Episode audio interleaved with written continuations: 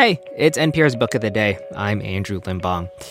If you grew up in a religious home and you yourself aren't religious anymore, I bet you've had to do some processing and reconciling within yourself. You know, like, how do you square the circles between identity and faith and truth and belief? Today's author, S.J. Sindu, grew up in a Hindu family. Her new novel is called Blue-Skinned Gods, and it's about a kid who comes into a crisis of faith, so to speak.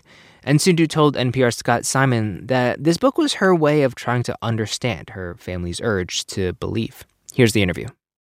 Blue-Skinned Gods brings us into the world of Kalki, who was born with blue skin and black blood and acclaimed to be the incarnation of Vishnu, the Hindu god.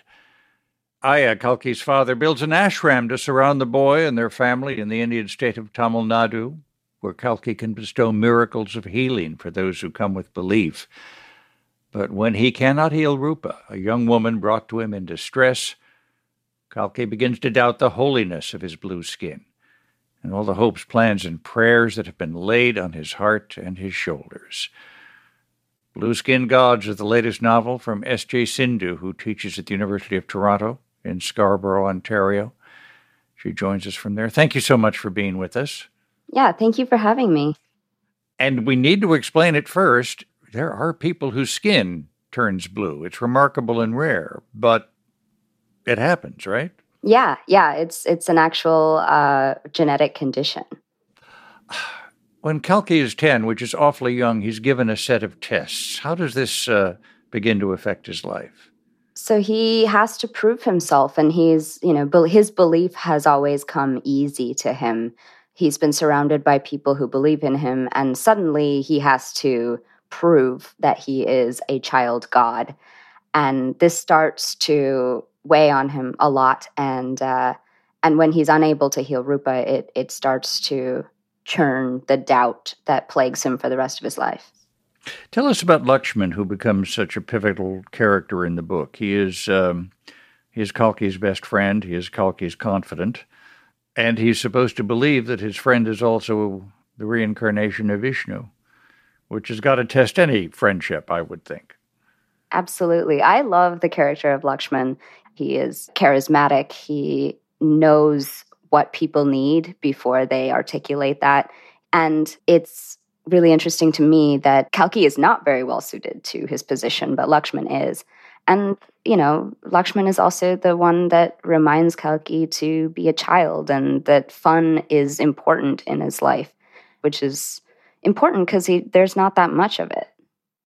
Doesn't take long for a reader to begin to wonder, do even Kalki's parents, his father had been an Indian doctor living in America when he was born, believe in his holiness?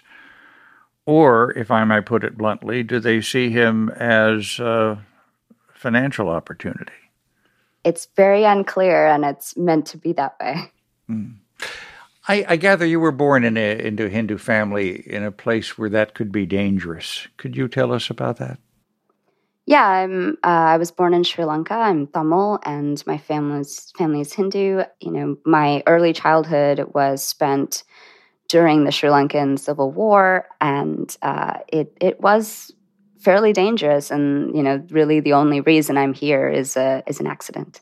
An accident? I mean, you get lucky. You know, some people get lucky and they make it out alive, and some people don't. And I don't want to take credit for surviving something that is really just a matter of privilege and luck. How do you think that helps steer the story you tell in Blue-Skinned Gods?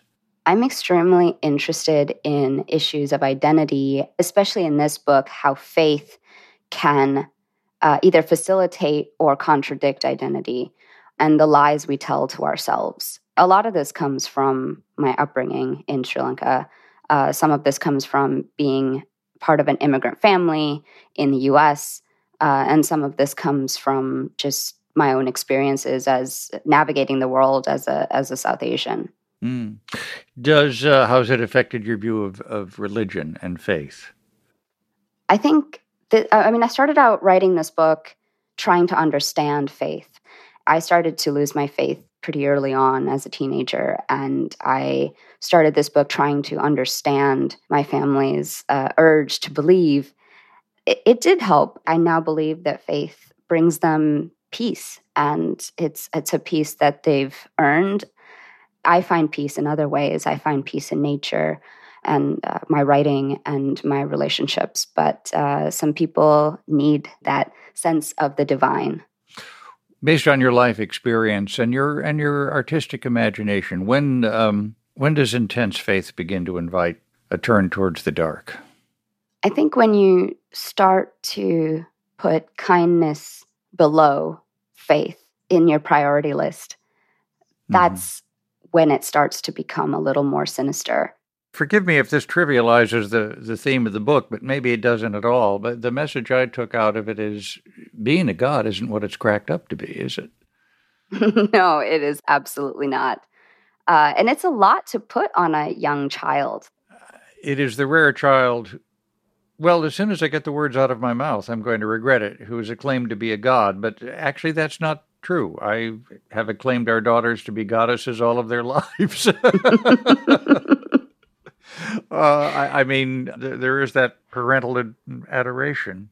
Yeah, I think every child thinks that they're a god in some way for a while, and when that starts to crack, it's a monumental time. When do we human beings begin to accept that the world doesn't revolve around us? I think it depends on the kid and their experiences. But, even as a kid living through war, I managed to believe that I was the center of the universe for quite a while. S.J. Sindu, her novel, Blue-Skinned Gods, thank you so much for being with us. Yeah, thank you.